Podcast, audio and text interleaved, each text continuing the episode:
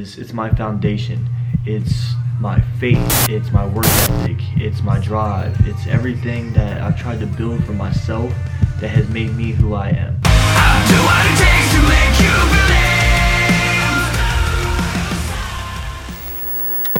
So my main question to everyone first is how are you doing with this whole like quarantining and the virus and all that kind of stuff? Um, I feel guilty when I say this, but it's great. Really? Time at my house with my family. Um, I've been teaching virtually. I'm a teacher, so that has been helpful. Plus, their school year is over, so we're still doing professional development. It's like I had two hours of that this morning. Um, but honestly, it helps that we live somewhere we don't know anyone. So it's not like I'd be social anyway. I wouldn't be going to people's houses. I'm not missing out on that. Um, and we had just moved into this house and from the minute we moved in, it was busy. It was Thanksgiving and Christmas, and school was busy, and church is busy. So this was just a time to just a word I learned since I moved here is woosah, and so I just have been Yeah. able to woosah just to chill and be in my house and get things done. So I don't necessarily have the same answer everyone else has because I haven't hated it. I, I don't want people to be sick and dying. Don't get me wrong, but Oh yeah. I mean, there's a lot of people struggling. Uh Sure, like being in yeah, being isolated and stuff like that. but I'm not a very social person anyway. I'm I'm a hermit. I like to stay home, be by myself, and so um, it's given me great time with Ty.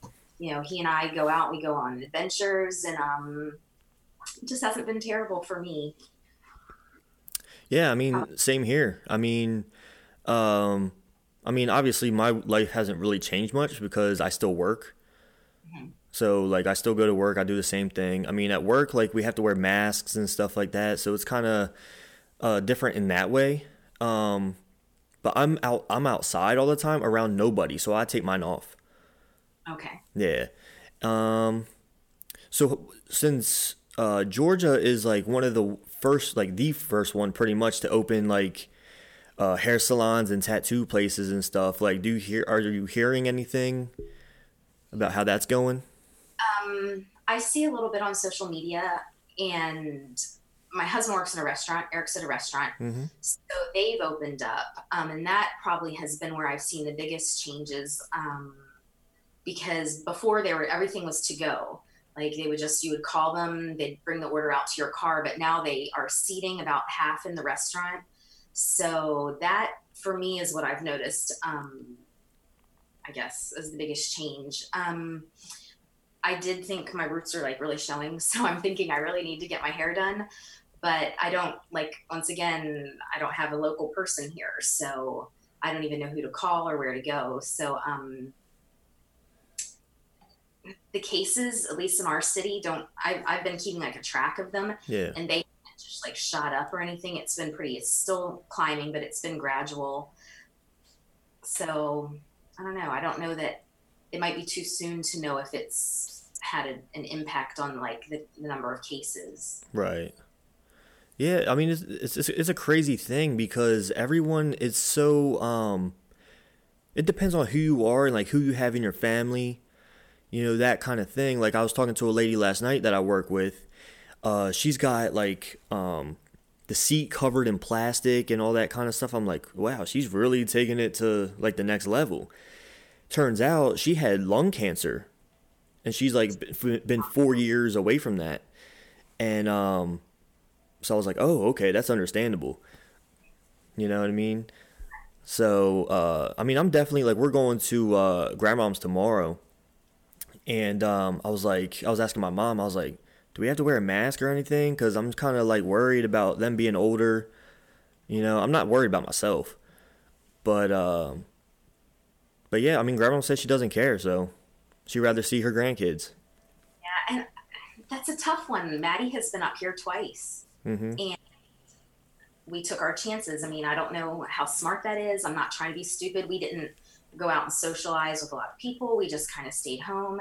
Um, we went out, but we when we went out, it was outside. So we like went to like that river, and we stayed outside. We weren't up against people. Um, I ran into we were at the river. Um, Ty and I were on a walk the other day, and one of my students was there. I haven't seen her since March, and her instinct was to run up to me, sixth grader.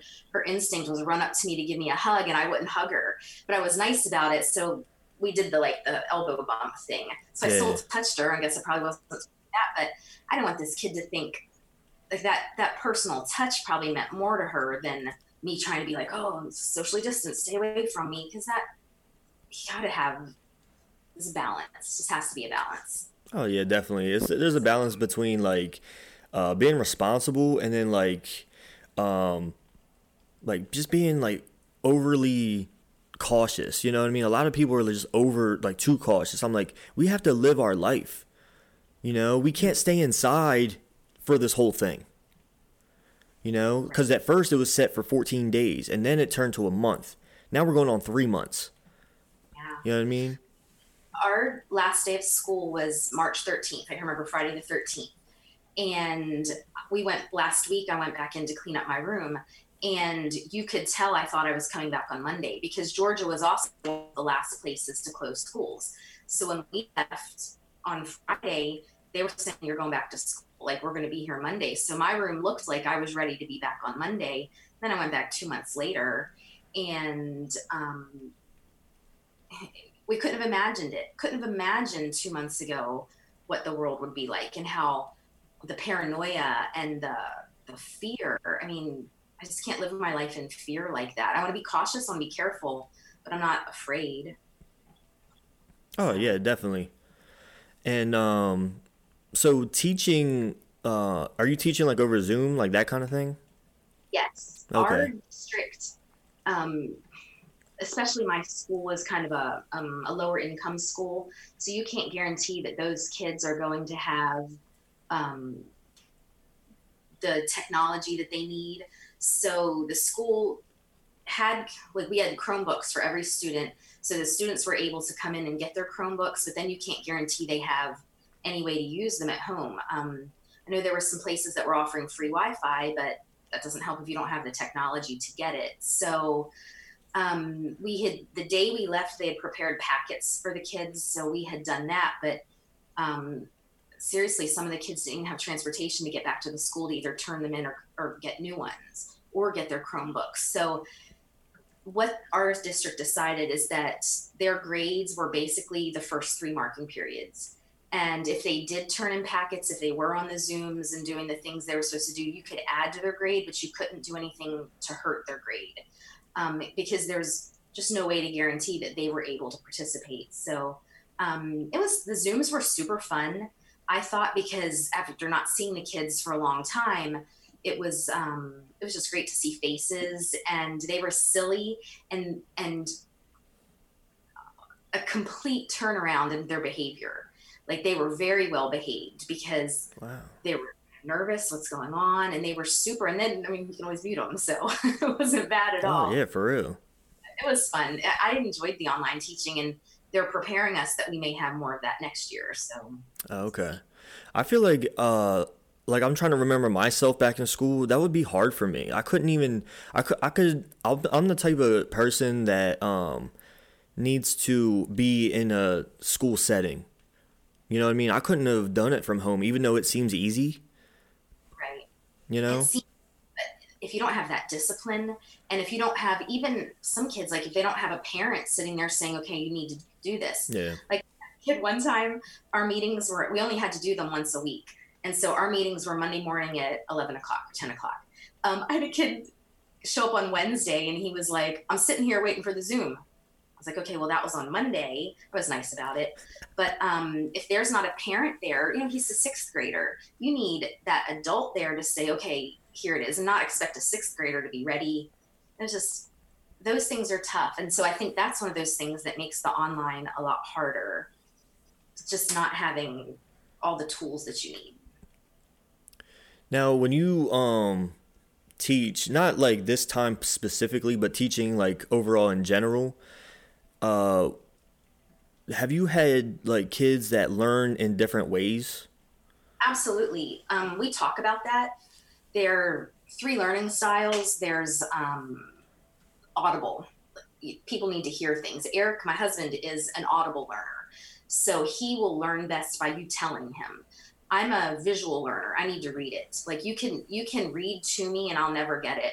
But if I read it myself, if I see the words, then that's how I learn. And then there's a kinesthetic learner who those are kids who um, excel with projects, hands-on kind of things. So a lot of buzzwords that they use, but that differentiation is what they talk about because you've got to plan those lessons so your audible, visual, and even kinesthetic learners, those kids, and that's hard in an English class. We're not a project, we're not lab like in science or anything. So it's a challenge. I mean, those things are pretty challenging. But yeah, learning styles are different. And and just because those are three, that, that's just a, a small number of how many other things and accommodations you need to make for all the other like learning difficulties and disabilities and things. It's it's challenging. It's not um, it's not just what I thought kind of going into it is you just get up there and you teach and then you sit down and let the kids do work. I mean, teaching isn't like that, at least not anymore. Oh yeah, I mean, I was in one of those classes. You know, I was in. I took algebra um, in two parts, so two separate years, and um, so we had like I had to chew gum. And in school we weren't allowed to chew gum, but in that class I was allowed to chew gum because she knew that's how like I did better and I focused. Um, one dude had to sit next to the wall and like um, do the outline of the like the cinder blocks with his finger. That's how he like that's how he like focused and stuff like that. And then another dude had to play like drums with his pencils. You know? Um, so we had like it wasn't like a special class, but it was just like it was a smaller class too. Um, but I think like uh, like my dad did the right thing by putting me in a class like that. Um, I know he did it mostly because he didn't want to teach me because he knows how that was. But uh, but yeah, I think that's something that I needed. And um, have you did you have like kids like do you have kids like that?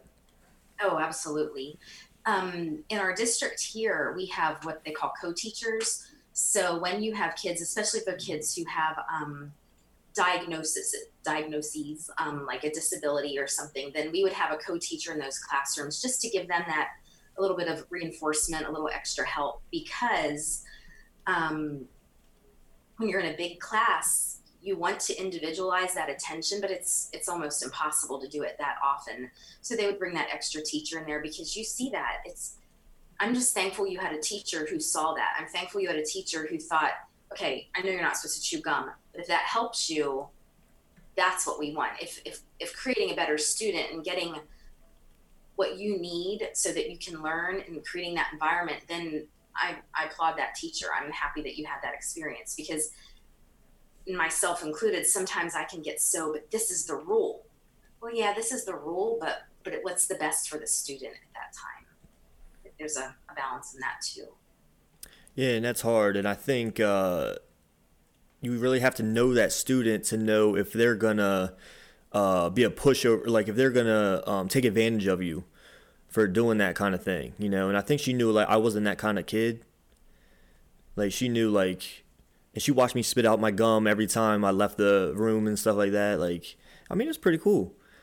But yeah, um, that's your memory of that. I don't know how much algebra you remember, nope. but you remember the way she treated. You remember the way that she looked at you as an individual and gave you an individual calm accommodations. But she did that for you because all she wanted was for you to do better, to learn.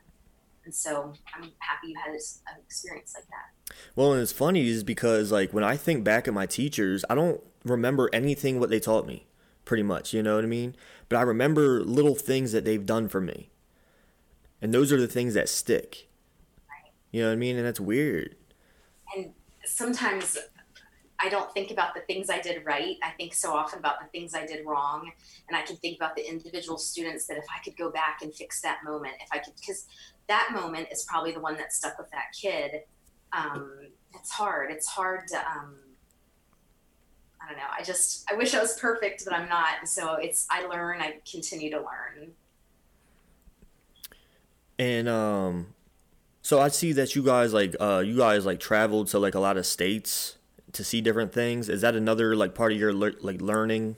Do you like to learn when you travel to different states, or is um, it just for um, fun? I do, but I don't. I don't like make Ty, you know, have a quiz about it later or anything. Right, right, right. He is he is just someone who gets interested in something and he absorbs everything. So we've been going on walks. We went on a hike last week. Well, the whole um, hike, he's giving me all this trivia he's learned. His two big passions in life are hockey and the band Weezer. Loves them both. And so, and this is how he discovered that he liked them. Um, one day, it was a year ago, January, he walked up to me and said, I think I'll like hockey. And then he was the biggest hockey fan you've ever met. Um, the other day, we celebrated like the 40th anniversary, or I don't know how many years, of the um, 46th, I think, of the Flyers winning the Stanley Cup because he is. We tell him all the time he should be a color announcer because he's not necessarily the play-by-play guy, but if you want to know what happened in 1973, he's the one to tell you because he's. So anyway, when we go on those walks, he tells me all those things. He's full of information. Um, I never knew that Rivers Cuomo was the lead singer for Weezer, but let me just tell you, he oh is. yeah. You know, those are things he's passionate about. That so. Um, I learn as much on those trips from him as he does for me. Um, so I guess that's it. I don't do it like, okay, now guys, we're gonna go like, here's a worksheet, you know, fill out the blanks. We don't. Do Oh that. yeah, I know that, but like, so when you try, like, remember you did like those uh those university trips, like you Mhm. went to several different universities and stuff. We did that the summer that Maddie got married, and she had just gotten married, and Eric had a broken foot, so he it was his left foot, so he could still drive. We had gone over to visit Eric's parents in New Orleans. Um, we're just supposed to go for the weekend, and then we were going to go up to, I think, to see Ole Miss or Mississippi State. We were going to see one of those, and while we're up there, kind of just decided, you know what, Maddie can watch the dog let's just keep going and we just kept going and i don't know what ty remembers of that. Sometimes we remind him but and i know this probably shows my age but that's why i love facebook because all those memories are on there like all the pictures of that so i can show him remember we did this and we worked a lot of things into that. Um, i had a student who happened to be at kentucky a former student at the time. We got to take him out to dinner and if i could do anything like i don't I'm content in my house. I'm content with my car. I'm content with all the stuff in my life. But if I could travel, which I think is the most, that's probably the most limiting thing right now with this virus is that I want to travel. Like here, I have all this time. I could go anywhere and I can't go anywhere. It's very um, disappointing. I would want to go visit my parents. Like go up and see you, but you know that's probably not a good idea right now. So um, travel, that's that's my passion. I want to I want to see everything and go everywhere. But now I'm just in my house. See, I always think about that. Like, I'm, I always thought like I would want to travel, but then I really think about it, and I'm just like, there's only a p- couple places I really wanna would like want to go to. Um, number one on my list is Australia, and go to Australian football game. I think that would be like one of the best times. Um, I thought about like wanting to go to Ireland to see like where we came from, you know that kind of thing, like the main roots. Yeah. But- Yeah, like, but I don't know. I don't know about that. But uh, cause people always ask me that, they're like, "Oh, you go to Disney World like every year?" I was like, "Dude, cause I love it." and people want to always tell you what to do. Here's what you need Mhm. to do. You do what you're going to do and you let them do what they're going to do because unsolicited advice is like my least favorite thing and I'm I know I'm guilty of it. I do it too, but I try to remember that look, you're an adult, live your life. You love Disney and that's where you want to spend because you'll spend your money on what you want to. If Disney's then do it, and that's what you should do. My ultimate um, dream vacation is Greece and basically because I taught theater for so long and theater basically started in Greece like that was the origins. And so I want to go somewhere and like touch things that are thousands of years like man-made thousands of years old. I just think that would be the coolest thing. Mm, Eric doesn't share that. He's like he would go but there's no passion there for him. Right. he really wants to see um, different things but you know we'll there's a there's a compromise there so maybe we'll see it all eventually Yeah, and you know where you get like a lot of like uh, unsolicited advice is like social media and stuff like that. Um, how much attention do you give social media? Um, I'm on it a lot. I check it all the time. I post when I think something's going on.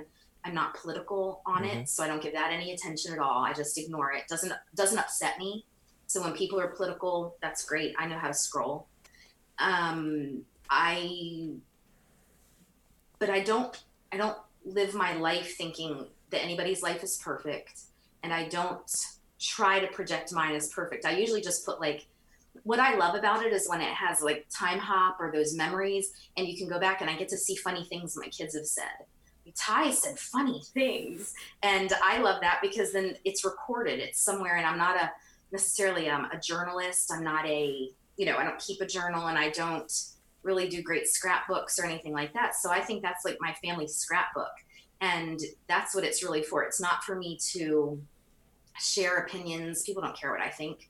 Um, but I know my mom sees it. You know, I know my family sees it. My kids see it. Um, it's a great way to connect with with former students, and they're very important to me. So I don't necessarily want to talk to them, or they don't want to talk to me every single day. But I love wishing them happy birthday. How you doing? They have accomplishments in life, graduate college. I can celebrate that with them. That's what social media is for me. It's it's it's a happy place for me. And anytime someone tries to make it unhappy by I, I can just ignore it. Like I don't have mm-hmm. to think about that. You know, that's the beauty of it. It's not mandatory. Yeah, and you know what I hate that Facebook has become? Like it's created this whole it's this whole thing. Like it's mainly political because now people are sharing these articles because of the headline. Mm-hmm. And they don't read the article to see, or they don't look at the source to even see if it's true. Right. And so now you've got people riled up and they're all upset. And then you find out, well, that was, that was like BuzzFeed. Like that wasn't even a real thing. So not to knock BuzzFeed or anything, but whatever it is, they're not always um, vetted articles. And so people get them, they get all in a tizzy about it and saying, ah, it's not even real. Yeah. And uh, I don't know. And then you see like people, uh, they'll share like one, like they'll just share like CNN stuff. Mm-hmm. You know what I mean? I was like, why don't you find like another source that it like says it the same thing and then connect the two you know and put it put them together you know what i mean like i, I look at like two or three before i even make, form an opinion but that's the wise thing people should be doing that you should be looking at other sources but people are so like i have a belief system and i know what i believe that doesn't mean i don't look at what other people believe mm-hmm. because i don't I don't, you know, and I'm I'm just so narrowly focused. How am I going to even be able to talk back to them? How am I going to be able to answer those questions if I'm not aware of other things? Um, but I'm not good at that. I'm not good at being political because I I vote. I'm consci, you know, I'm conscientious about that, but it it's it's not my thing.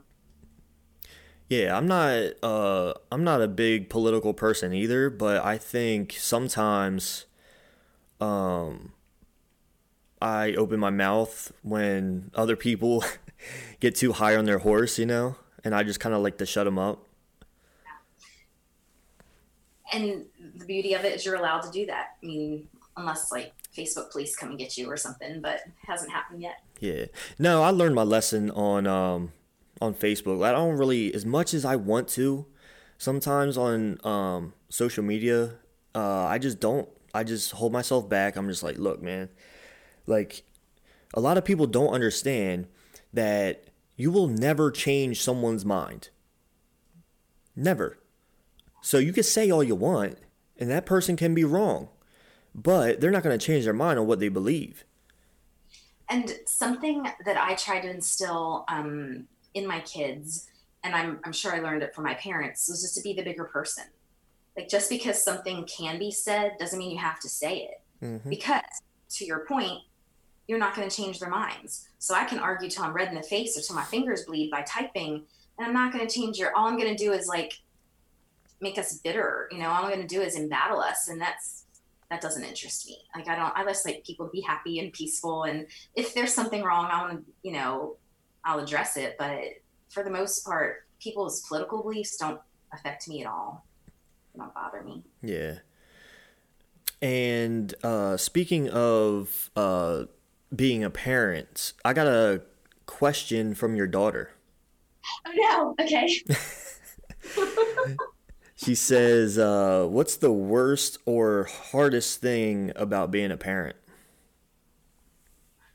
Um, the hardest thing is you you live in constant fear that something will happen to your kid. Like there's nothing scarier, nothing scarier in my life than if something were to happen to one of my kids. But I think the worst thing about being a parent is watching a kid make a mistake and sometimes you just have to let them make it. Like you can't step in for everything. I can't prevent everything. Um and some and and you will always second guess it should i have stepped in she had an incident with um like a bully when she was a kid and i didn't step in and to this day i don't know if i did the right thing like should i or shouldn't i but but you know i go to the principal and now the bully's extra mad at her i just didn't know the right thing to do and i didn't do it and so maybe that's the worst thing is so i second guess that you know that happened 15 years ago but i still oh man did I do the right thing? Should I have done that? Should I have gone to the principal? But I don't know. Parenting, I don't know. It's my favorite thing ever. My favorite thing ever is being a parent. My favorite thing is my kids. They are just delightful people. They're growing into such, she's such a neat, okay, I guess she'll watch this, but she's a neat person. Like she's not just, just, oh, she's my kid and I love her. She's a neat person um, she has funny ideas and she has great ideas and she teaches me things all the time. Ty already talked about him, how he does that. So I recommend it, you know, be a parent if you can. And if you can't, enjoy the other, you know, the people in your life. Because um, someone on Mother's Day wished me a happy Mother's Day. And so I said the same to her. And then it dawned on me, oh, she might not be a mother. And she wasn't, but she has a niece and nephew. And I thought, well, I can get that because I feel, I know the way I feel about you guys. Yeah. Um, how important you are to me that I could see that that's that would be very fulfilling in my life. Right. That's crazy because I um I remember I don't know when I had him on. I had him on a while ago. I had my dad on, and I asked him. Um, I forget what the question was, and uh, he was telling me how he always learned from other people's mistakes, whereas us like we like we didn't. We learned from our mistake you know what i mean? And yeah it could have gone in the wrong direction and so i couldn't imagine what was going through their heads. And um but i'm glad i went through that those things because now i look back and i'm just like like wow like that really helped me out to where i'm at now you know for example is like failing eighth grade you know we can laugh about it now but back then, when it happened, I was crying and like I had to go back to the same school, you know, and uh, it was one of the hardest things I had to go through. But it brought me into a class that I loved being in at Red Lion. Whereas other people are looking back, oh, I hated high school, blah, blah, blah. I loved it. I mean, I hated the work and stuff, but yeah. the social aspect, think about that like if your dad had then intervened and said okay then go to a different school so you don't have to deal with that you would have had a different experience you might have liked it you might have but you wouldn't have had that experience and so your dad like made you go through something tough and that's hard as a parent it's hard to watch when you know your kid's unhappy and you know it's going to make them miserable but it's also it helps you grow and if mm-hmm. if my job is just to keep everything so you're just happy all the time um how are you going to grow from that Right. Yeah, exactly. So how would you put your childhood versus your kid's childhood? Good and bad. A lot of similarities. A lot of similarities. We didn't live near family. And so it made our families tight. I was thinking what you said about um, how your dad learned from other people's mistakes one thing I thought was different is the age gap between you and your siblings. Like you and your siblings are pretty close together, mm-hmm. almost the same difference as your brother and I are, or your your dad, my brother and I are. Um, that's that's significant because he didn't have somebody else. You had Alyssa and you had Jonathan. You guys were together all the time. Where Aaron and I weren't quite like that because we were almost five years apart. Um, so my kids were further apart than that and that's that's a big difference um, they never went to school together there's there was never a time like my, my brother and i went to school three years together um, we never so we never they're very separate in that way um, but i hope that my kids always felt like unconditional love because i always felt that i was never like, perfect so it's never that perfect you know person I think my mom liked me to be. My mom showed me unconditional love. You know, she always, I always knew that no matter what, she was there for me. And the decisions I made, she didn't always agree with, but she would always um, back me up. One of those, I was a cheerleader until like 11th grade, and I just really didn't enjoy it. It wasn't my thing. I wanted to try something else. So I wanted to play volleyball. My mom was devastated. Like, she absolutely did not want me to quit cheerleading because she just enjoyed um, the whole, whatever it was, she enjoyed it. Well, then I played volleyball. My mom was at every volleyball game. I mean, that's it wasn't her first choice, but she supported it all the time. So um, I hope that my kids know that. I hope that you know we tried to be there for all their things. That that was very important to us. Um, so I think our their their childhoods were pretty similar. Just the age difference in the kids that was something that was a little significant. It's like nine years. Yeah, and I look, but I look at Maddie and Ty's bond now, and it's like it's as strong as like if they were just a couple years apart. I agree, you know? and worried about that. I because what's funny is she was so much older than he was. So he was in third or fourth grade when she graduated high school. So he went through all of middle school and high school. You know, not really. I think he was in I don't know sixth or seventh when she got married. So I thought I worried about that or I was concerned about it and hopeful. And I prayed a lot about that. Like, I just want them to be close. And now they just always got along. Like, there wasn't fighting, there wasn't, they just always got along. And now when they're together, they pick all the time. He is relentless with her. But I think it's good because I think that's just a natural sibling thing that they didn't really have growing up that somehow he's discovered now. And sometimes I have to like take up for her because he's so mean to her.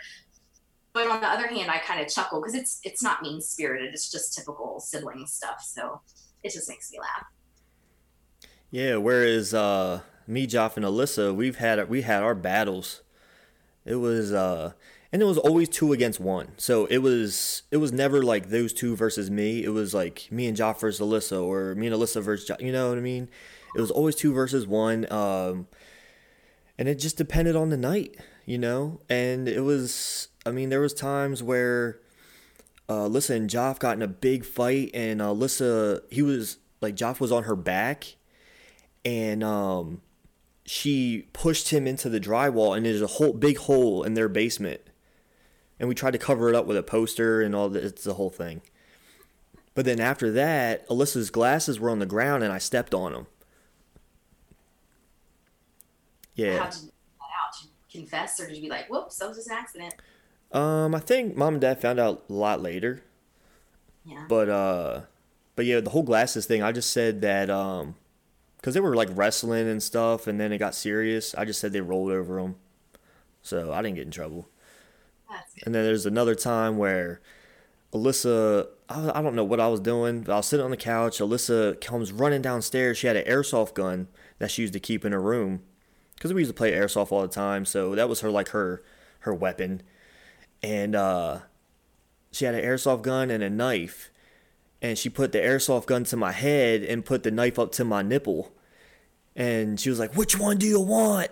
Like, yeah, it's that. It was that kind of. Uh, but then, but then, there's times where we all three had each other's backs. You know what I mean? a thousand times that the best thing about a sibling sibling relationship is you can fight and I hate you to your sibling, mm-hmm. but don't let somebody else try that because that's my sibling. Like you're not going to do that. And I've loved that. I've witnessed that with like high school students.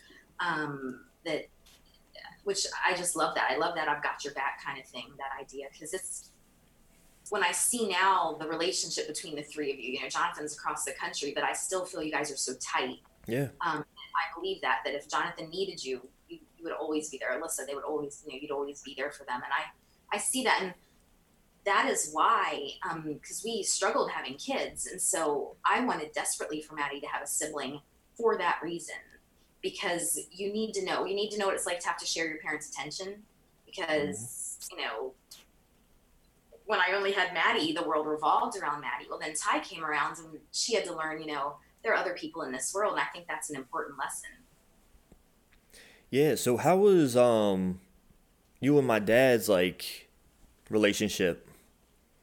Um, growing up, I mean, when we were little, I think we played together. A lot of pictures of us together, but with that age gap, um, I was in eighth grade when he was a senior, so we didn't coincide. Our groups didn't. However, your aunt Wendy and I were friends before your mom and dad dated, and Wendy is was a way that he, your dad would say, "Hey, do you want to go see Wendy tonight?" And that would give him an excuse to see your mom before they ever got together. Um, he and I weren't like super close, but we, my mom says we didn't fight that much either. Like we just weren't, we just were there. Um, dinner table was the best time of the evening, like everybody eating dinner together and laughing, especially when we got older. Um, but when he, his last year of college was my first year of college, we were at the same school and that was the best because I didn't know anybody. And if I was like, he lived off campus, so he would take me off campus. And that was the best. And after that, we became very close. Like we're finish each other's sentences. We don't have to talk every day, but I pick up the phone and text him, he's always right there. We always recommend movies to each other. Oh, you got to see this movie. And he's always like, Oh, how'd you know that was the perfect one? And he's vice versa for me. Um, so whatever you go through as kids, it works out as adults. That's how it seems to me. Right. Yeah, because I think you, um, I don't know, it's something weird. Like, even talking to Sierra last week, when I was telling her, like, when we were younger, we always stayed away from, like, the Post family. You know what I mean? Really? Yeah. But I was like, why, why do we think that way when we're younger? When we're older, I'm like, why did I do that? You know what I mean? we I think we did that because it was a very big family and we'd go there and so the Eastburns we were closer to them because they lived near us. We saw them apart like we only saw the post in West Virginia. But when we got to like middle school and high school, the posts were so much fun because there were so many of them. And here, Aaron and I just have like the two of us, and then we go in the posts, and there's this cousins are like your instant friends. But we didn't necessarily do that as little kids um, it wasn't until I did have Sandy post because she was close to my age, but um, not until older, until we were much older. And it's, I always thought it was just fun having such a large family to be around because it was just something different than what I had at home. Right. I know I went through, I can't even count how many, like a bunch of stages, you know, and I look back now, I'm like, why did I think I had to be one thing? You know what I mean? Like a, a skater or a punk rock dude or uh, a wigger or whatever. You know what I mean? Did you had did you guys go through any of that kind of stuff? I don't I don't necessarily think I did. I don't even I'm not even sure we were aware of that many things back then. Like right. Like the thing that like I kind of didn't aspire to, but I found very intriguing when I was a kid were the uh, we called them motorheads they're just the guys who worked on cars and wore jean jackets and jeans. And I just, I don't know, was fascinated by that, but wasn't one of them. I always felt like an outsider. Um, but I don't know, maybe because we didn't have access to the internet. I don't, I'm not sure why I never, I just kind of had a certain group of friends and I kind of just did what my friends did which is probably the same thing. That's probably you were probably influenced by certain friends, but my friends just happened to be like cheerleaders and athletes and things. So and, and going to a smaller school um, is probably different than if I'd gone to like a big public high school or something. Yeah, you know what else is weird? I had a phase where like I wore expensive clothes, like like like to act like I was like a rich kid or something like that at Newcastle and I don't know why I did that. Um, what what grade were you when you left Newcastle? Um, second year of eighth grade. Okay. Okay. Yeah. So I don't. I don't know. Um, I can remember. Do you remember our infamous shopping trip when your school was going to uniforms? we grandmom and I took you shopping. It was whatever I think you were at Red Lion then, so maybe ninth grade. Right. And they were going to uniforms, and we went shopping with you, and you refused to get anything that wasn't black. And here I Ah, thought, yeah, I'm the yeah. cool aunt. I'm the cool aunt. He'll just talk to me because grandmom's like, I can't do anything with him. Take him. So you and I. and all you said is, but I want it black. I said, well, honey, you know, black isn't all the colors. Like you have to have like red or I was like red and khaki maybe or something. I was like, there've got to be other colors. But I just want black. And I couldn't explain to you, but but black's not your only choice. Like you have to have something other than black. And I said, get black pants, but you got to have another shirt. Well, I just want black. Well, that, that wasn't my favorite shopping trip. just because I thought I thought, oh, I'm going to be able to convince him. He'll listen to me because I'm different. Well, I wasn't Right. different. Nah, I don't. I don't blame you because I'm kind of the same way now.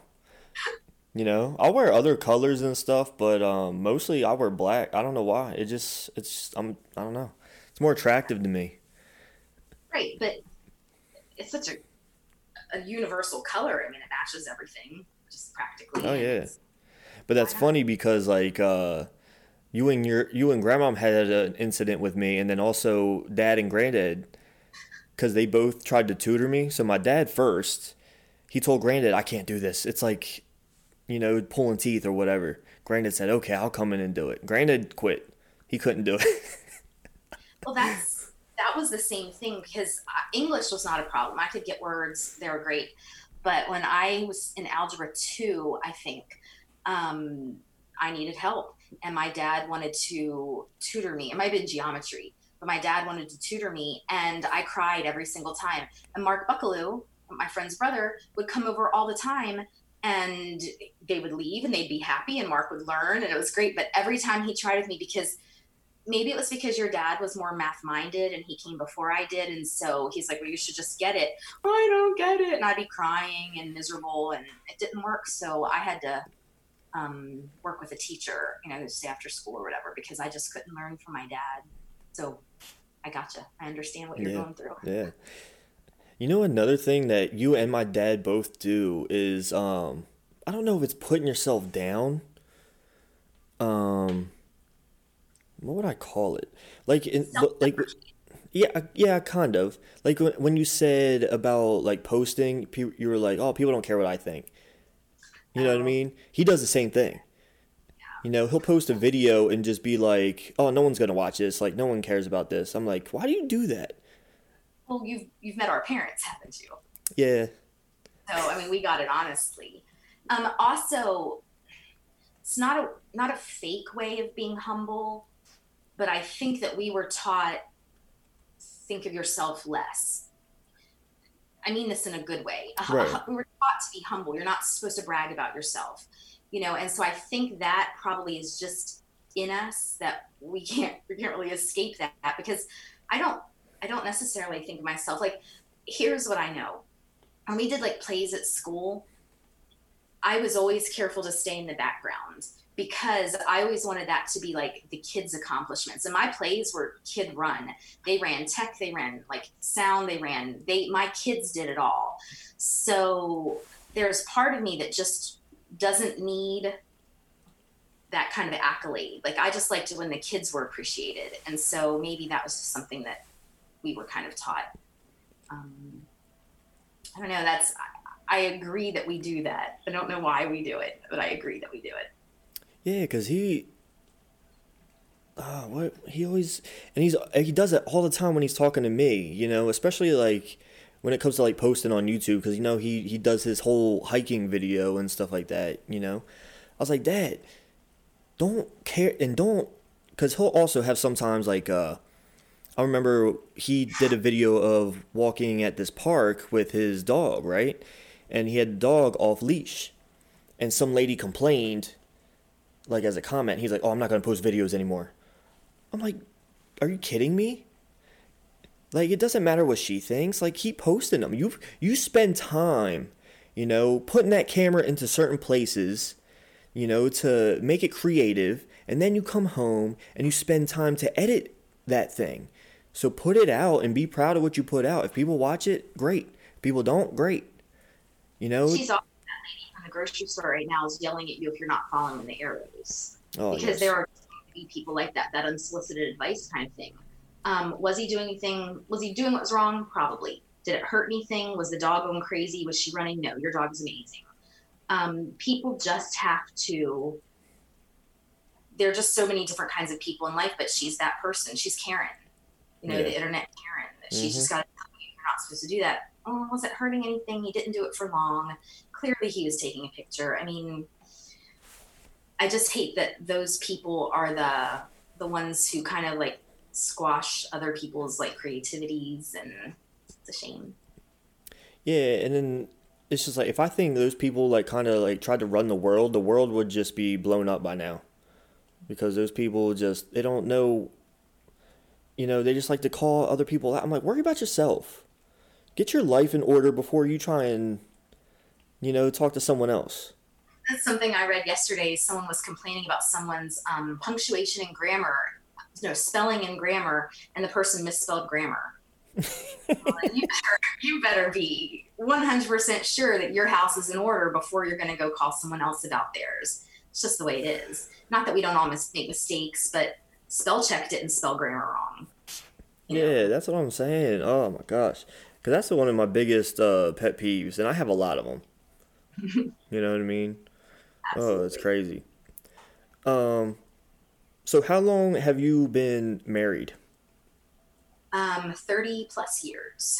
So it'll be 31 in August. Okay. Um, I was talking to my wife uh last was it last night about this. Uh, what do you think about should you marry your best friend? Because a lot of people like I feel like Heather's my best friend. You know what I mean? And but I also see marriages where like they have separate best friends. Mhm. You know what I mean? But so they're just pretty much like a man and woman together. Like they don't hang out like that. They don't talk to each other like that, or you know. So what would you suggest if you if someone was asking for advice? Eric was my best best friend before we were married. I mean, before we dated, he was my best friend. And then my roommates were kind of like, "Oh, you know, he likes you." I was like, "No, he's just my friend." And so it evolved from there. Um, picking a life partner is easy and it's hard. I mean, it's easy. Mhm. You love that person, be you make a decision, be with them because it's all about your decision um, if you marry them only because they're because I have a friend right now who's like, man, this guy really cares about me and all that, but I just only see him as a friend. And I said, don't marry him. Like, don't marry him if you can only see him as a friend because marriage is more than that. Mm-hmm. Um, you have to be attracted to that person. You have to, you know, you gotta, they gotta make your heart flutter a little bit. Um, because, but I, that whole separate best friend thing would be, especially when you hear like best friends of the opposite gender. Mm-hmm. Like that, oh, I don't get that. Like I wouldn't understand that. I would, I would, I'm not secure enough to get that. Right. Um, I just think it's making a choice and making that commitment. Um, but there's so many different elements to that. There's just, I don't know. I'm glad he's my best friend, but I think that's why the quarantine's been easy for me because my best friends live at my house and I get to see Maddie, you know, my other best friend. But, you know, that's just kind of the way it is. Yeah, because I I've had people ask me like, "Oh, how's it stuck? How is it like being stuck inside with your wife all the time?" I'm like, "Well, one, my life hasn't changed. Like I still go to work, so we're not stuck all the time. But even if we were, um, we're okay with me watching what I want to watch out in the living room and her being in the bedroom watching what she wants to watch. You know what I mean? We don't. We're not together twenty four seven. Even even in our house, a lot of times I'm in the basement doing this, or I'm lifting, or I'm doing you know something for my business. I don't know. my And in-laws are kind of together 24 7 um, he's a pastor of a church and she's the secretary at the church. So they go to work together come home together. They're always together. Um, but that's also a decision. Like you decide to make that work or you don't. Yeah, a person who's going to question you i mean i'm not questioning that person but well i chose to be with this person. Why wouldn't i want to be in the house with them all day long? And like you said i mean you you're not on top of each other all day long like Right. in each other's faces but just i like knowing that they're there um, eric's job has changed a couple times in the last year, so he's not home as much as he was at the beginning um, when we moved here. So it's it really is he comes home from work now as opposed to he was in the office for a few hours and he comes out in the living room. Yeah. Um Yeah, I mean, and for me, it took a, a little while to figure out what I wanted at the time because like uh we were together like 3 years I think it was. And then I just had like this thought like we're in that we're that age. You know, we're that in that time where we're supposed to be getting married. You know what I mean? And it freaked me out. Like so I didn't know what I wanted, so we broke up and that was for like 24 hours. And then I cried and called her back, blah blah blah. And um so then I'm at I'm at her house and I'm laying in her bed and I'm just like, no, I have to go through with this. So I got all my stuff. She's like, "Where are you going?" I was like, "I can't do this," and I left. Yeah. Twenty four hours. Huh? Like in that time period, that twenty four hours. Oh, it was like a day after, and then that second time it lasted for a week. And um, I think I really needed that. I needed to know uh, that I didn't like. It was kind of like I didn't know what I had until I, it was gone. You know what I mean? And um, and you, you know my parents. They're not like they don't get deep into things into my you know they're not big talkers so uh i talked to my mom and she was like you better not hurt that girl's heart again after i told her i was going to go back to her you know and uh and yeah and then i actually went heather was actually hanging out with grandma you know Sack or something.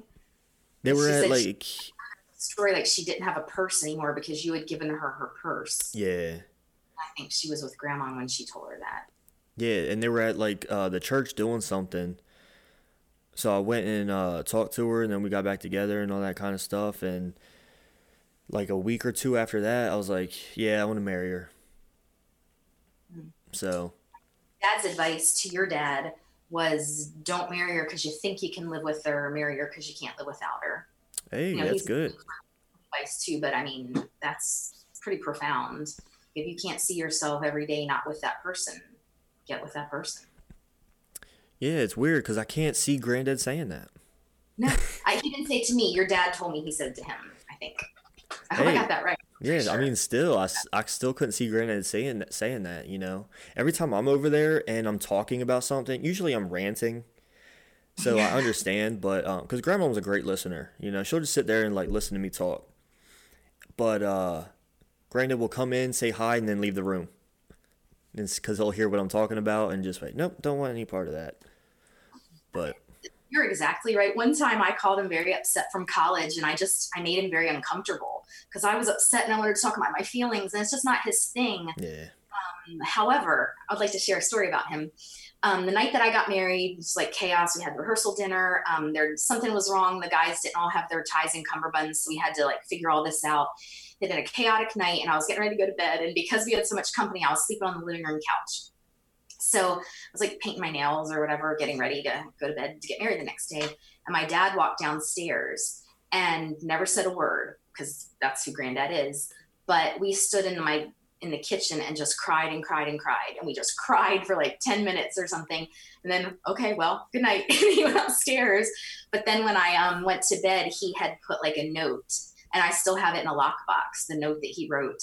Um, just because he's not a talker, that's just not who he is. But he he wrote those feelings down because that was the best way that he. Because you know, if it gets uncomfortable, he's going to leave. He's going to walk out, not because Right. it's a bad, just who he is. Um, but he was able to express that on a letter, which I thought was really nice. I still have it. that's cool. Yeah, it's a kind of a neat moment. Yeah, I mean, I've never had. Um, I think having Dad on the podcast was probably like the deepest, you know, we've ever gotten. You know what I mean? I also think that it's such a good format because it allows you to ask questions. Right. Um, Sometimes conversation doesn't really, you know, I'm I'm not a converse like I'm not a communicator in that way. but being married to Eric, you had to be because Eric talks about everything. He walks in the door, he wakes up talking, he talks all the time. Um, and I don't. And I would frustrate the life out of him when we first got married because he would be like, Why won't you talk? it's a learned thing. I didn't learn to talk because we yeah. didn't talk at our house. They were lovely. I don't, there's, please don't take that, that, that there's anything wrong with the way we grew up. It was just different. Mm-hmm. And so we had to, that was something where, you know, to me, Eric talked too much. To him, I talked too little. And which is ironic because the stereotype is that the woman's the one who talks so much. But that has always been the opposite in our relationship, always. Yeah, I think here, I think we're kind of like 50 50. I think it depends on the day. Um, but it's also a decision. Like you make a decision to share your feelings. Oh, yeah. So I think so often people want to act like, well, this is just the way life happens. Well, life doesn't just happen. Like things happen in your life, but it's how you deal with them, how you decide, okay, I want to talk about things. I need to get this off my chest. Maddie was always good at that. She's like her dad. She's Eric, and unfortunately, Ty is me, poor guy, because he's just different. He's he's more like I am. Yeah, and it's weird because like me and Joff will have like real deep conversations and stuff like that, whereas like my parents aren't like that, you know. But but Alyssa is just like them. Like she's not a big talker, you know what I mean? But also, like I've, I could always talk to my brother, right? But talking to like when I had people over here that they're not necessarily strangers, but uh, just people that I've seen around and they haven't, I haven't really like engaged in a conversation with them. But then we get on a podcast and then they just open up. You know what I mean? And it makes me want to open up. You know, and it makes me want to talk. So doing a podcast like really has helped my uh, social ability to you know, be vocal and talk about things and ask questions and stuff like that. Whereas before, I was too shy. Yeah. But I also think because some of the podcasts that you have are fitness related. Yeah. Um, that's your passion. And when you get people on there, people like to talk about what they're passionate about. Even quiet people will talk, you know, I like a good book or I like this, you know, they'll talk about that. So um, I think it's such a great format for you to share your passion, mm-hmm. to tell people what that's all about. And and you will get excited. I'm not terribly passionate about um, fitness necessarily, but I've been trying to work out a little bit and do some things, and so I'm finding more of that. finding more of um, you can read it more on my face. But before I was like, oh my gosh, you know, no one wants to talk to someone who doesn't want to talk about that subject. Mm-hmm. Interesting, but when you're passionate, it's exciting. I like to watch a person. Wow, why do they like it so much? And it it's um it's contagious. I was like, not communicable. That's a negative, but it's a contagious thing. Passion is contagious. You know what I've seen though is like people kind of like almost get scared sometimes when they ask me a question because when I do get passionate about it, they're like, "Oh, what did I just open?" You know what I mean? Like you open Pandora's box with that. You know what I mean? Because uh, I can go forever. You know, you pick a certain subject, and I, if I'm if I'm passionate about it, like I'll I'll run my mouth. Absolutely. Chatty Cathy. Great. I mean, I think that's fantastic because I don't I can't tell you how long it takes people in life sometimes to find their passion. I mean, mm. you talk about my kids, I'm excited. I'm gonna talk about my kids. I'm gonna talk about my husband. You know, I'm excited about those things, but it's hard to talk about the hard things. It's hard to talk like finances and stuff like that when it's not you know, that's not always fun to talk about but in marriage that was what i had to learn you got to talk about all of it like, right. it's just tough so how, how is your fitness stuff going what do you how you been with that um i have not missed a day in like weeks i'm not killing it but i um i'm on the track so i st- tried to start at home um, just walking around the neighborhood and I was just getting shin splints because the pavement was just too hard. I've, I've notoriously had shin splints like forever all my life. Um, but I started the track at Ty's school and it's rubbery and it's fantastic. So I'm pretty good. Last night, um, Eric's gotten on it with me now. So he walked a few laps last night. Um, I listened to what you said because I took some advice from you. So mm-hmm. I walk a lap and then I do something. So I'll do like sit ups or my arms or jumping jacks or just something. The bleachers only like eight, eight. I tried to do like stadiums, so they're only like eight. Oh yeah. so that's it's probably a good start for me because I'm not going to run those very much. But I'm um, not trying to go crazy, but just watching what I'm eating, and I'm also um since we moved, I'm like 25 pounds down. So still a little bit more to go, but some of that was just stress of moving. This mm-hmm. year was topsy turvy. This was a crazy year, but um, I kind of at first I was doing what everybody was doing. I was baking when we were home because like, oh, I have all this free time, and then I thought, and oh, this isn't good for me. So I decided I it was a choice. It was my choice. So um, we're working at it. And that's all you can do. Um, this is I mean, it is something that uh, I'm trying to keep myself calm because it's not just you; it's it's other people that I've told uh, for some reason. So when you hear about working out, people always think you have to be good at it, or you have to go to the gym, or you have to, you know, you have to have these certain things, you know, to reach a certain level. I'm like, no, start with walking. That's the big, like you can walk anywhere. You know what I mean? And it's free, and it does so it does so much for you. People don't have no clue, you know, how much walking does for you. You know, uh, not just your legs. I mean, your upper body because you're moving your arms, and your lower back because it's stability. You know, you have to remember you're holding yourself up the whole time that you're walking. You know what I mean? So it's gonna it's gonna help your uh, your trunk area and all that good stuff and it's just people I don't know what it is that makes people think that they need all this equipment, you know, they need uh, these machines, they need all this other stuff, you know, and I think this whole quarantine has really showed people that you don't need all that stuff. You know, these people that are protesting to have gyms open, I'm like, for what? You know, unless you're the owner or something, like, what do you need a gym for? Well, a couple of years ago, um, a friend of mine convinced me to try CrossFit, and I hated every minute of it. Hated it. Oh yeah. And I hated it for the reason I wouldn't go to a gym. It's not. It wasn't the work that I hated. I hated having to do it in front of other people. Mm-hmm.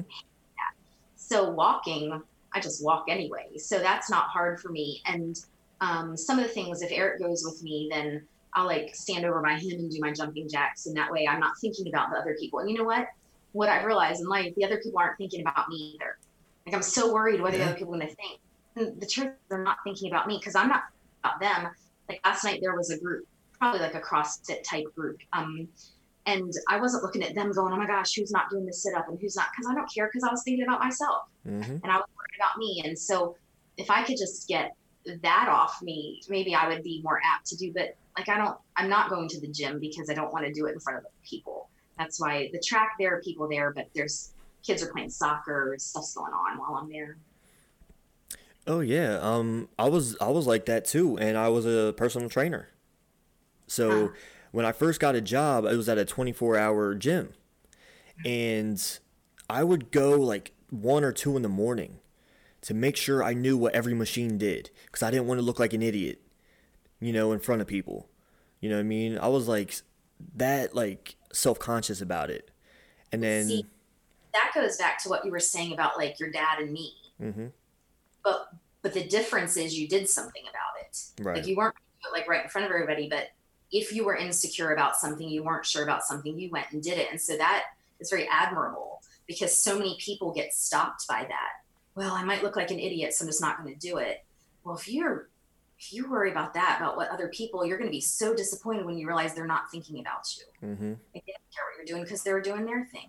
Yeah, but the thing is, it took me it took me being a personal trainer, helping other people with their weight loss and stuff to do that. You know, um, and that was actually the first time I've ever worked out in the gym too.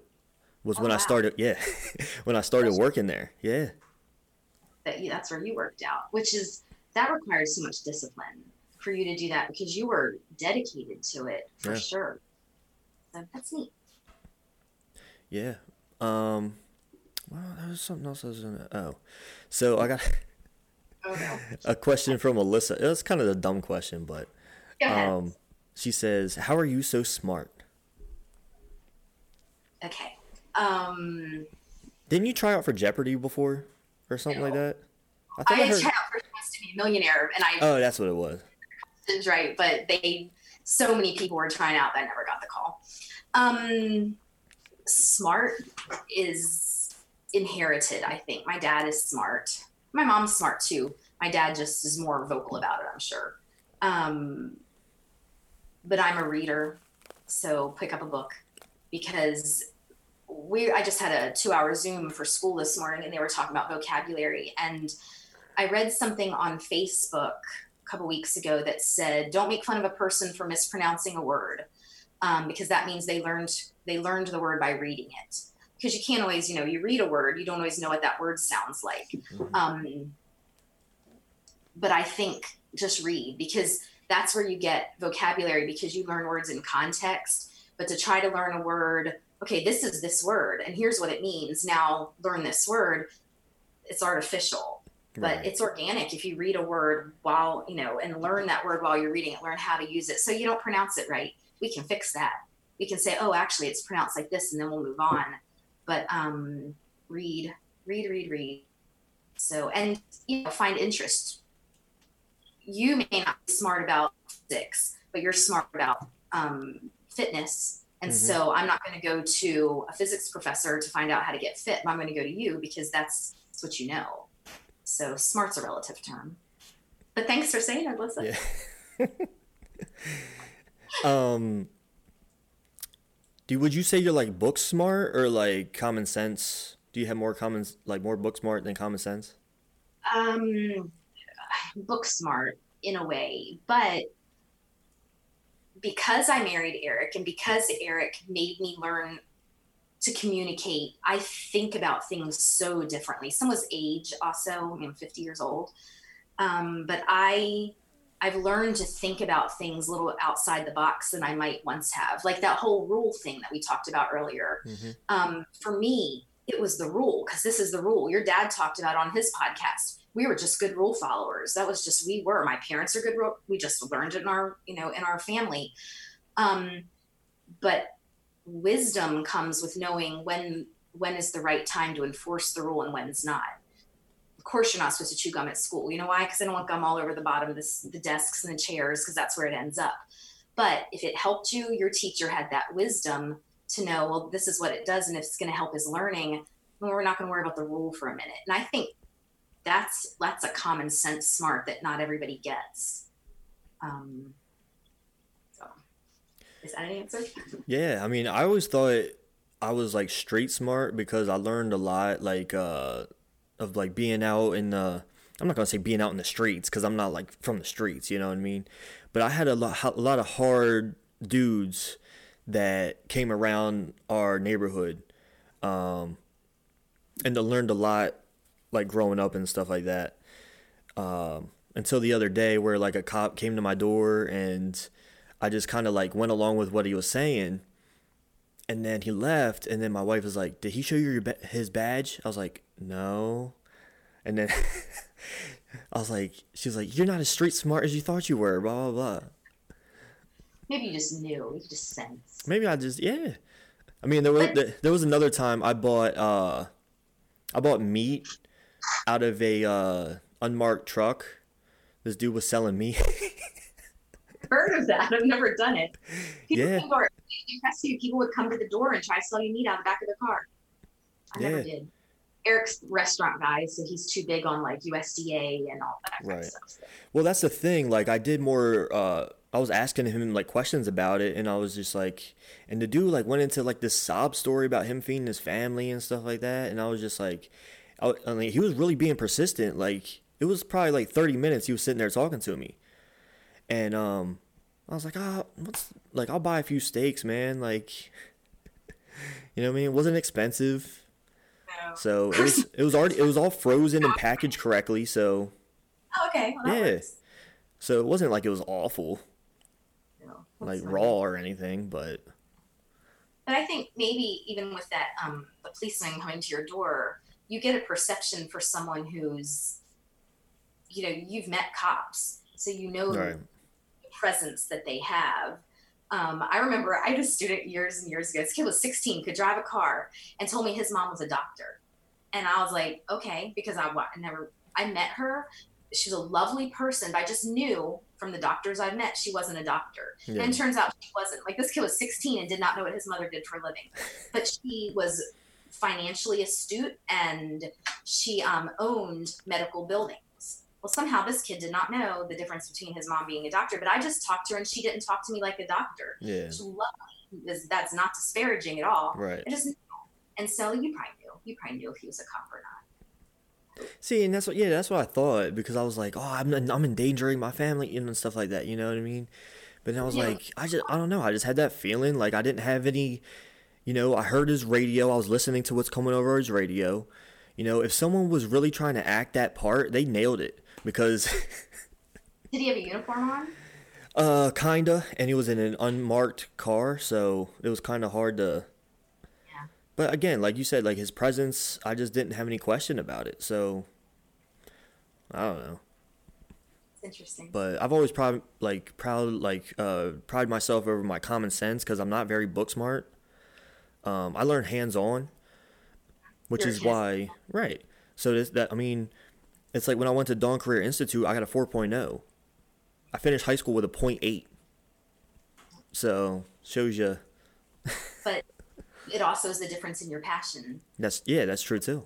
passion for books, which you had a passion because, and something that's very hard, especially I taught sixth grade this year. Setting goals is very hard for a sixth grader. Yeah. You're not thinking about graduation, so it's not like I'm talking to juniors and seniors. I'm a sixth grader, so what what are his goals? Go to seventh grade. I mean, that's that's kind of a hard thing to do. But you went to Dawn Career and you said, "This is what I want to do." Um, Maddie had the same experience. Maddie did a little better in school, but she did not love school. I mean, she just didn't. And we were telling her for years, well, you're going to college because you're going to college. And she came up to us one day, she wanted to be a hairdresser. And she said, All right, I'll go to college, but as soon as I finish college, I'm going to beauty school. hmm So we had a talk about that. It's like, look, this is where her passion was. And I don't think that they kept like 4.0. I don't think they kept grades like that, but she excelled in beauty school because it was her passion. It's what she wanted. Um, and I, that was a great lesson for me that everybody's not supposed to go to college Right. and that doesn't mean that they're not productive and it doesn't mean there's anything wrong with that because a lot of people go to college and are unproductive you know that there's no guarantee just because you go because you go to college that that's going to make you successful Right. and then there are other definitions of success Yeah. And we'll finish up. I like to um ask everyone this question and and you are like where you are at in your life, what um what still drives you? What still motivates you?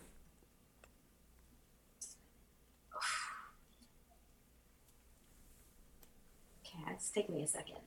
Um that's a tricky one right now because of the last year. Because the last year was just wonderful and difficult. And if you had asked me this a year ago when i was still at crestview thinking i'm gonna i'm gonna retire at crestview high school then i would have said motivating um, to continue like my theater program to get it better to do all that because i love being a teacher i love being in the school setting and i love being with these kids. So that was a big motivator. Um, this year was a lot harder. That whole goal setting it's hard to motivate sixth graders. It was very different. It was i learned more in this year than i've learned in the last eight. Um, but i'm i'm motivated not to not to become complacent to just keep going to keep driving. So i'm motivated to better myself. Like i still um, something i've told students for years is just because you get out of school doesn't mean you stop learning and so I'm motivated to learn everything, to go everywhere I can go, because I only get this one shot at the world and I want to see all of it, learn as much about it as I can. So I guess that motivates me. Is that good? Hey, I mean there's no right or wrong answer. There is. I just think um, my family motivates me. I want my kids to be proud of me. I want they don't have to be, but you know, I hope that I'm someone that they can respect and look up to. My nieces and nephews too. Um I know Ty wouldn't be, but like, has Maddie like told you anything like that? Like how like she likes stuff that you do, or have you heard her talk about that at all? She has said things like that mostly about like my marriage, Mm-hmm. About um, and and honestly, she hasn't said those things directly to me, but she has said things like on Facebook or Instagram or something, where she'll post a picture of us and say things like that about it, and I always think that's pretty nice. You know, you get those things on Mother's Day, that Right. kind of stuff, but but those mean a lot. It's like just because it's Mother's Day doesn't mean that you discount it.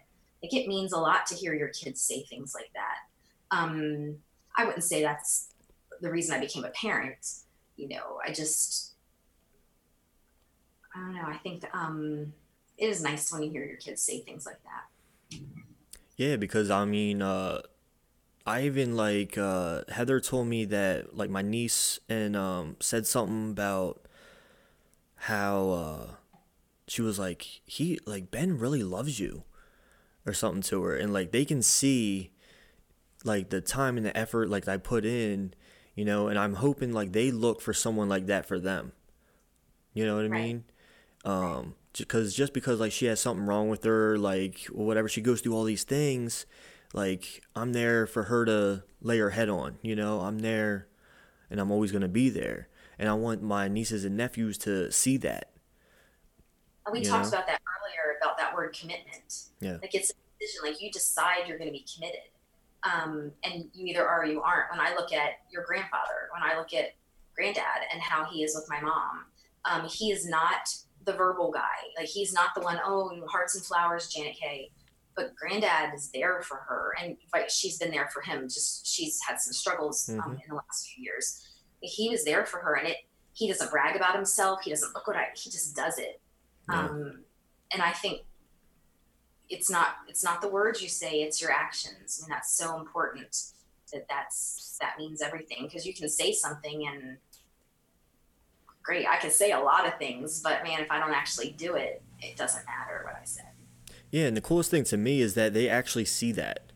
You know, for her to bring that up, I was like, I was like, wow, she so she's actually like paying attention to what I'm doing. So I have to make sure that I'm living, you know, I'm doing what I want to do because, you know, and then with that video I got for my birthday, um, I Are you never, gonna put it out? I want to see it.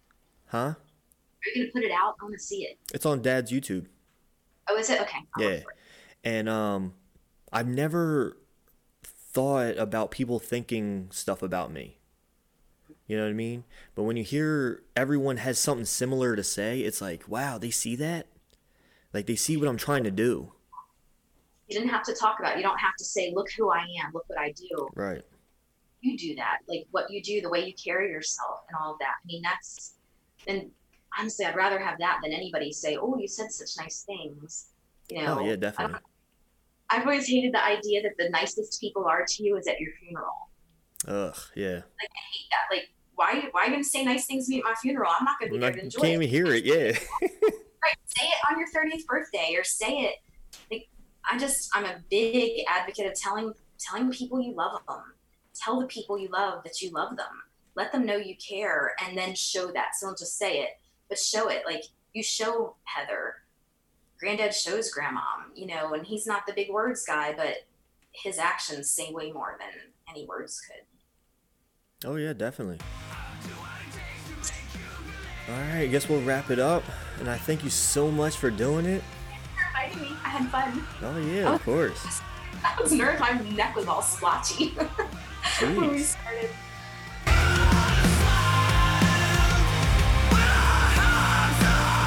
Hyperdrive.